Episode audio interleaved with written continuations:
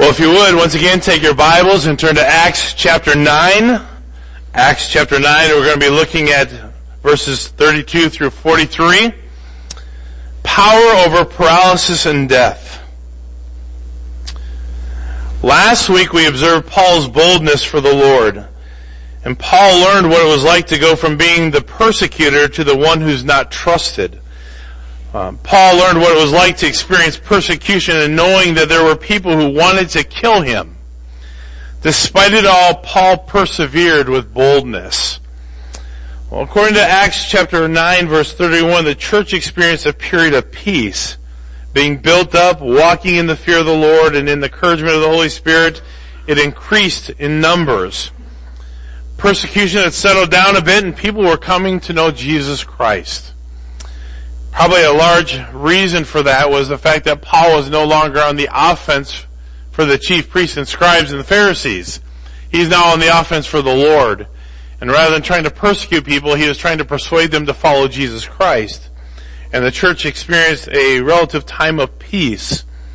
Well, as we look at this next text of scripture, we see two key events. And as we look at this, there's only a few verses and the two glimpses of the stories here are very short. So some of you might be thinking, well, does that mean that it's going to be a short sermon? Possibly. I always say when it's going to be a short sermon, those end up being the longest ones. I'm not just going to say it, I'm just going to assume it.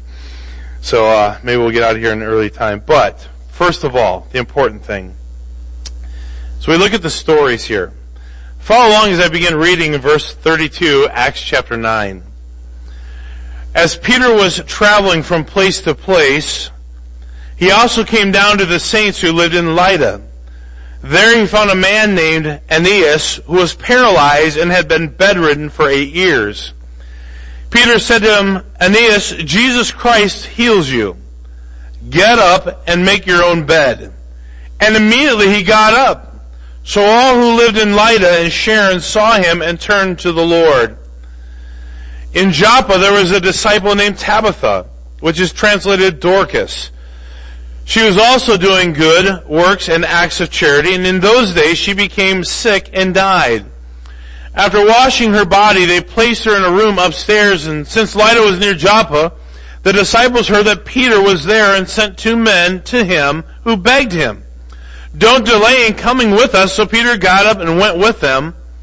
And when he arrived, they led him to the room upstairs, and all the widows approached him weeping and showing him the robes and clothes that Dorcas had made while she was with them.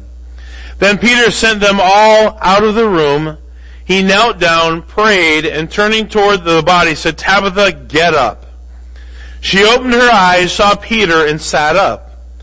He gave her his hand and helped her to stand up. Then he called the saints and widows and presented her alive. This became known throughout all Joppa, and many people or many believed in the Lord. And Peter stayed on many days in Joppa with Simon, a leather tanner. In this text of scripture, you have two simple short stories. And they have some really interesting facets about them, but let's look at them in a little more detail. First of all, as we come into verse 32, we find out that Peter, I'm sorry, that Peter is traveling from place to place. He's going down the coast, he's stopping at all these little villages, and basically he is sharing the gospel, he's preaching the word, and uh, but in each circumstance, he's coming across people that have circumstances that need God's attention. The Bible doesn't tell us why Aeneas was paralyzed. Doesn't give us any indication.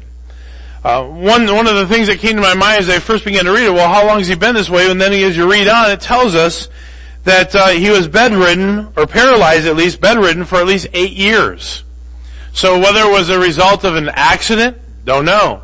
Whether it's because of a deficiency in his body that he became uh, ill or took some or, or contracted some type of disease, we don't know.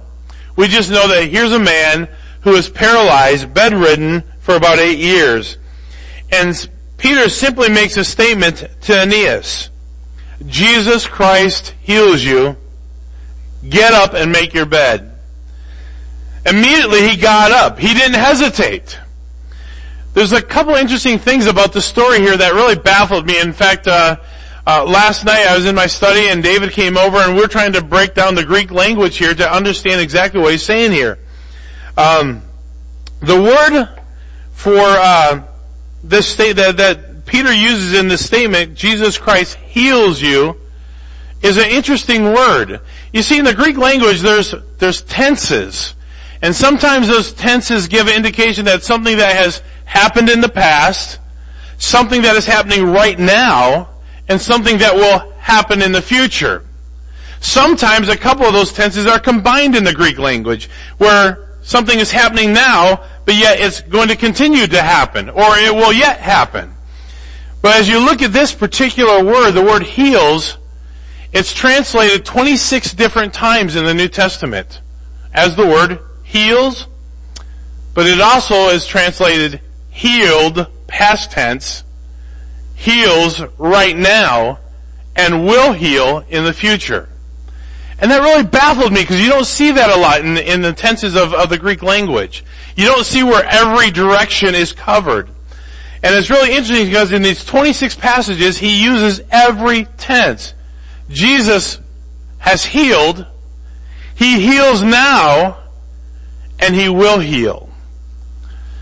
And when you look at this, you say, well, what does that mean in the text? What does that mean that as Peter looked down at Aeneas and says, Jesus heals you?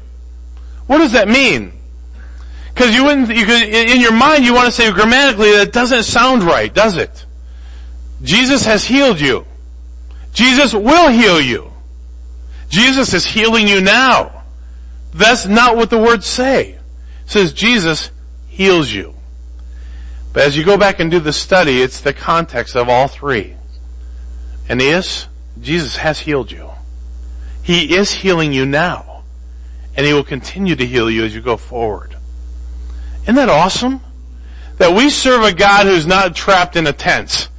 He's not trapped in the past, He's not trapped in the present, He's not trapped in the future. All three of them are able to be laid out in such a way that we can understand that God is always at work. Isn't that awesome? God is always at work. And you know, it's just amazing that for these eight years, I can imagine, because it was not a situation where he was born with it, we do know that, but it was a situation that for these eight years, he is paralyzed and bedridden. And if you've tasted of the freedom to walk and move and go about your business, and now all of a sudden you can't, that's hard to handle. So I can only imagine, I can only think in my own mind, and it's just my opinion, that he's probably wondering day after day after day, will I ever walk again? I mean, will it ever be like what it used to be like again? And all of a sudden Peter comes along and says, Jesus heals you. Get up and make your bed. You notice what's not, what's not there in the text? There's no argumentation for, well, wait a minute, Peter, I mean, do you understand Look at me. There's no argumentation. The word that follows there is what? Immediately, he got up and realized that he could walk. I wonder how many times in our own lives that Jesus has commanded us to do something, but we want to argue about it. Hey, I want you to open your mouth. I want you to share your faith. I want you to invite someone to church. I want you to do this. Fill in the blank. And we kind of reason with God why we should or shouldn't do what He's asking us to do. Here's a man with anticipation who jumped up and immediately, it says, he got up. But here's the amazing thing. In verse 35. So all who lived in Lydda and Sharon saw him and turned to the Lord. What does that phrase mean? That all saw him and turned to the Lord. Here's what it simply means. They knew this man. They knew that he was not putting on a show. Because no one in their right mind lays down for eight years and puts on a show and pretends he's paralyzed. They knew who he was. He had a reputation, if you will, as far as people knowing who he was. But here's the thing. When he got up and walked, that spoke volumes. And people saw that, and what was the result of it? They turned to the Lord. Because now, as I said last night in my message, I want to know, I want to know in my own life, and I hope you want to know this too, that God is more than a name on a piece of paper in a book somewhere. Right? He's more than a name on a piece of paper in a book somewhere. He is alive, He's real, and I want to sense that presence. But here's what happened. When God performed this miracle, people saw it and they turned to God because of it. What does that mean for you and I? You and I go about our business day after day, and many of us, we pray that God will do specific things in our lives, don't we? We ask God to reveal Himself in ways that it be obvious that He's at work. Whether it's a provision of a need, whether it's a uh, helping us through a trial that we're going through, whether it's a healing from a sickness or illness of some sort. When God does those kinds of things, it's an opportunity for the world around us to see how we're responding to it and to see what God's doing through it so that they might see who God is. But when we keep our mouth quiet about what God is doing, we lose an opportunity to, for people to see who God is in our lives, don't we? We need to get to the point where we're not willing, to, where we're willing to share what God is doing in our lives. But not only that, look at as the story goes on here in the next story. So, remember verse 32, Peter's traveling from place to place. He's hitting all these towns going down the coast. And here it is. Now he's coming into Joppa. You remember what happened in Joppa? That's where who ran to? Remember Jonah running from God? And uh, so now he's in Jonah's town. He meets a disciple named Tabitha. Look at this, verse 36. In Joppa there was a disciple named Tabitha. And by the way, this is one of the only places in scripture where it refers to a lady as being a disciple. And remember two weeks ago we talked about what a disciple was. Someone who follows their master wherever they go, learns everything that their master can teach them, puts into practice what they've learned, and so forth. This is the only passage I believe that calls a woman a disciple in scripture specifically. So in Joppa there was a disciple named Tabitha, which is translated Dorcas, and she was always doing good, works and acts of charity. So in other words, she had a reputation of somebody who was busy for the Lord. In fact, we know that because as we go on, it tells us what she was doing. It says, in those days she became sick and died. After washing her, they placed her in a room upstairs, and since Lydda was near Joppa, the disciples heard that Peter was there and sent two men to him who begged him, Don't delay in coming with us. So Peter got up and went with them. And when he arrived, they led him to a room upstairs, and all the widows approached him, weeping and showing him the robes and clothes that Dorcas had made while she was yet still alive. So here's a woman who is busy serving, working, doing good acts of, of charity towards those who are around her. She was a, a woman who was there to help others. And the, the Bible tells us that she was always doing good works and acts of charity. But for whatever reason, she became sick and died. We don't know what, why, why she died. We don't know what caused her to get sick. Just that she was and that she died. But it's amazing here that God has a reason for everything He does, right? In every circumstance of life, God knows what He's doing. And I'm reminded over and over in Romans chapter 8 verse 28 says, For God works all things together for good for who? To them that love Him, who are called according to His purpose. And verse 29 that we might what? Be conformed to the image of His Son. So even in this circumstance, as Lydia, or I'm sorry, as uh, uh, Dorcas became ill and died, God had a reason for it. And it's amazing to think what God was going to do through this. So the people washed her body, and put it in the upper room, and I'm amazed as I was reading through this again this week, it's like, what's with the upper room and putting dead bodies in them? Uh, in 2 Kings chapter 4, uh, remember there's the Shunammite woman who, uh, you know, Elisha says you're going to have a, a, child a year from now, and she says, "Don't deceive me. Don't make me, you know, get my hopes up." And you know, God gives her a child, and the child grows, and all of a sudden one day the child that was promised her she has grows, and she goes, he goes out in the field to meet his father, and he says, "I got a headache," and all of a sudden, you know, send him home, and he dies, and they put him in the upper room that was made for Elisha. And so Elijah comes up, shuts the door behind him, and prays, and says, "Okay, these people are expecting a miracle, God." And God does that. Now we see it again. They throw this body up in a room, and all the women have followed him in just like they had done before. And he says, back off, go away. And Peter turns and prays, and God does a miracle. So the people summoned Peter to come deal with this situation. And in Acts 9 verse 39, Peter went with them. You know, sometimes when God wants to use us in ministry, you have to go where the people are. Just absorb that for a minute.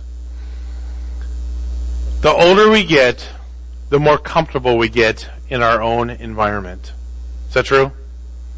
Anybody like your particular chair with your remote? Anybody like your comfort zone and just kind of leave me alone and be quiet? I'm trying to watch this. Let's be honest. We're creatures of habit. We're creatures of comfort. But if you're going to be used in ministry, be used to impact the world around you, you have to go where the people are. You can't expect them to come to you. You notice in this situation, they didn't bring the dead person to Peter. In fact, they didn't do that in 2 Kings 4 either. They didn't bring the boy who died to the, to the man of God, Elisha. He had to go where the body was. He had to go where the people were. Can I just challenge all of us to get out of your comfort zone? Go to where the people are. Go to where the ministry needs to happen. And you say, well, what's the big deal about that? Well, the big deal is this. We've been talking about the church and God building the church. If you're waiting for people just to come here all the time, guess what? Many of us are going to be waiting for a long time. Is that true? You have to go where the people are to see God use you in ministry. Most ministry takes place outside the walls of this building because that's where life happens. So Peter gets up and goes. And then Peter sends all the widow women away out of the room. And Peter prays and turns towards the body and says, Tabitha, get up. Think about this for a moment. The funeral arrangements are over. Ta- who would have that kind of faith? Do you have that kind of faith? I have to be honest. That sounds like impossible faith, doesn't it? Tabitha, get up. And she opens her eyes, sees Peter, and sits up. I think that's the cue to run. But Peter then calls everyone to see that Tabitha is alive. But something unique happens again. And we find it at the end of verse 42 or in the middle of verse 42, this became known throughout all Joppa, and many believed in the Lord. See, both of these circumstances, in verse 35, so all who lived in Lydda and Sharon saw him and turned to the Lord. Verse 42, this became known throughout all Joppa, and many people believed in the Lord. See, when God does great things, it's an opportunity for people to see who God really is and really put their trust in Him. See, what God does in and through our lives is an opportunity for other people to see it. Good and bad. How we respond. It's more than just the fact that God did a miracle. They got a glimpse of who God was. This was not about Peter in any way, shape, or form. In fact, I know that. In fact, turn your Bibles over to 1 Peter chapter 4.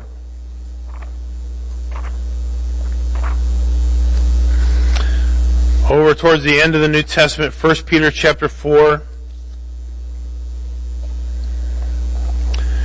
says, if anyone speaks, this is Peter's here, if anyone speaks, his speech should be like the oracles of God. If anyone serves, his service should be from the strength God provides. Why?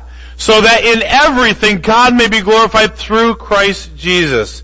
To him belong the glory and power forever and ever. Amen. The bottom line is Peter did what he did is so that God could be glorified, and that's exactly what happened.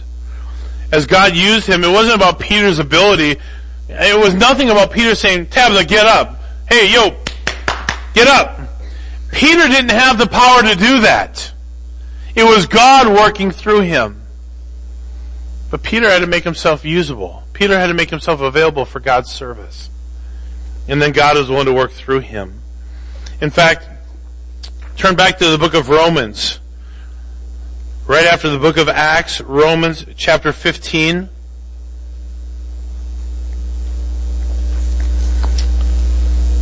Verses 17 and 18 says, Therefore, I have reason to boast in Christ Jesus regarding what pertains to God. For I would not dare say anything except what Christ has accomplished through me to make the Gentiles obedient to the word and deed. So what, why, why is, why do these things happen? So that God will be glorified. So that He gets all the credit. So the eyes are turned onto Him.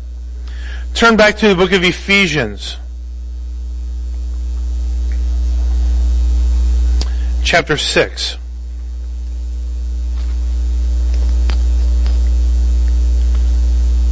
says finally, verse 10, excuse me. Finally, be strengthened in the Lord and by His vast strength. How do we accomplish the things that God wants us to accomplish? Through His strength, not our own. In fact, if you go on, you realize what the Christian warfare is all about. And he says, put on the full armor of God so that you may be able to stand against the tactics of the devil. For our battle is not against flesh and blood, but against the rulers, against the authorities, against the world's powers and dark, this darkness against the spiritual forces of evil in the heavens. This is why you must take the full armor of God so that you may be able to resist in the evil day. And having prepared everything to take your stand, stand therefore with truth like a belt around your waist, righteousness like armor on your chest and your feet, sandaled with readiness for the gospel of peace. And in every situation take the shield of faith, and with it you will be able to extinguish the flaming arrows of the evil one and take the helmet of salvation and the sword of Spirit, which is God's Word. With every prayer and request, pray at all times the Spirit and stay alert in this, without perseverance and intercession for all the saints. He goes on, how do we do this? In God's strength. How do we serve? In God's strength. How do we minister? In God's strength. Because the real battle is not about whether or not a miracle can take place. It's not whether or not God's going to raise someone from the dead. It's not whether or not someone, he's going to heal someone from a life-threatening illness. It's about the daily, in and out, and how we struggle, and how great God is to help us through the daily actions and activities of our life. But working in and through His power and His power alone. Back just a couple chapters, Ephesians chapter 3, verse 20 and 21. Now to him who is able to do above and beyond all that we ask or think, according to the power that works in us, to him be glory in the church and in Christ Jesus to all generations forever and ever. Did you catch that in the beginning of verse 20? To him who is able to do according, or to do above and beyond all that we ask or think. What is God able to do? He says that if you just have the faith of a mustard seed, you can move a mountain. Do you really think God could move a mountain? I don't know. I struggle with that from time to time. Anyone else? I want to have all the faith in the world that God can do everything. But the problem is I want God to do what I want him to do rather than what God wants to do. And when I realize that God is able to do everything that he wants to accomplish in our lives if we let him, then he can do anything he wants. But if I want him to just do what I want him to do, well then there's a problem. Because I really don't think he can do it. Well, it's because it's not really his plan. He's got a better plan. And I'm too busy wanting God to do my plan rather than letting him do his plan. But he can do far above what we ask or imagine. And one more passage in John chapter 12, if you would turn there.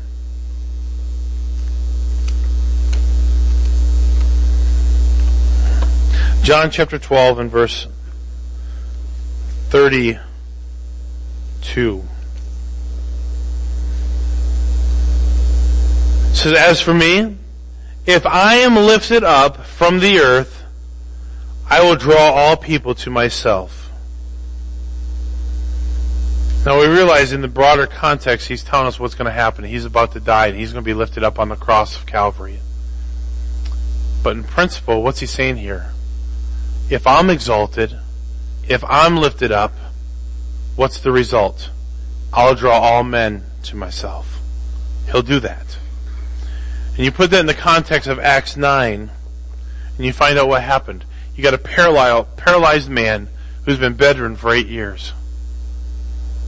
And through this miracle that takes place, what does God do? He's drawing all men to himself. It says many believed and turned unto him. What does he do with Dorcas? brings life back into her body. And what's he do? He's lifted up. And he draws all men to himself. You want people to come to Christ? Then Christ needs to be exalted in our lives. That's really what it comes down to. How can we exalt Christ in our lives so that He can work in and through us to draw all men to Himself? See, every day we have choices. Every day we have opportunities that God gives us to work in our lives. He alone receives the glory. He alone receives the, the, the ability to be exalted through it because He's the one that's the author of it. So every day we have this opportunity we wake up, as we go about our day, to simply say, how can Christ be lifted up in my life? Anybody have problems? Struggles, trials, difficult situations? Yeah, see, people are starting to use my two hands and a foot. We're all on the same page here. Life is not perfect. I was sharing last night just a little testimony and I, I thank God for Brian coming over working on my vehicle. But, uh, for about a month and a half, my vehicles were taking turns with the check engine light. You know what those are, right? Those are the things that hinder it from being able to pass inspection. You've been there, right? So both my vehicles were a month over. Not because I was being negligent not getting them inspected. We couldn't get the lights to stay off long enough to inspect them. So Brian works on one and it goes off. And so now he starts on the other one. Now this one pops back on before I could get into the garage. Then he takes that one off and I go over to the garage. Wait, it's Memorial Day. I gotta wait till Tuesday. So Monday we drive it, it's great, it's fine, but Tuesday as I'm getting ready to go to the shop to get inspected, it pops back on again. I'm like, hmm. You know how you, and by the way, you know how you get those lights off. Cha-ching, cha-ching, cha-ching, right? I mean, that's the way it works. So, you guys, you give a couple cha-chings and you get the lights off, but then as you get the lights off, they come back on again. So, we're working on these things, getting them inspected. So now we got both vehicles inspected. Thank God we didn't get a ticket, driving a little bit over. So I get in my truck. It don't want to start. Third alternator in six months. Go out there the next day after we put the third alternator on. I'm thinking, great, we're finally through the woods here. Get out there and the belt's shredded. Oh my God. You go out there, the tension arm is split, which is causing the belt to go off. It just seems like, does anybody hate that kind of stuff? I mean, I just want the thing to run. That's it. That's not asking too much. I didn't ask for a $68,000 new truck. I just want the thing to run. So what is God trying to teach you? Someone asked me, some wise guy that's almost 75, so, so what is God trying to teach you through this? I don't want to learn anything else. I just want it to run. This is, yeah, I've learned enough. Thank you, Jim. There's really nothing to learn except for the truck needs work. That's what's to learn. But what is God trying to teach us through these things? Are you trusting Him or are you trusting yourself? Because I trust myself a lot. Because that's what we do. Don't work, we see what we can do to fix it. And God is saying, wait a minute, if you draw, if I'm lifted up, I'll draw them into myself. But we're too busy taking care of ourselves to lift Him up. That's a struggle for us. I don't want the struggle. I just want to live. Is it really asking too much? Yeah. If you're doing it in the flesh, it is.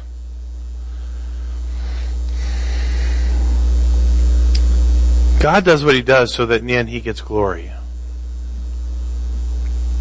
And really, it's not about having the new vehicle, even though it would be nice.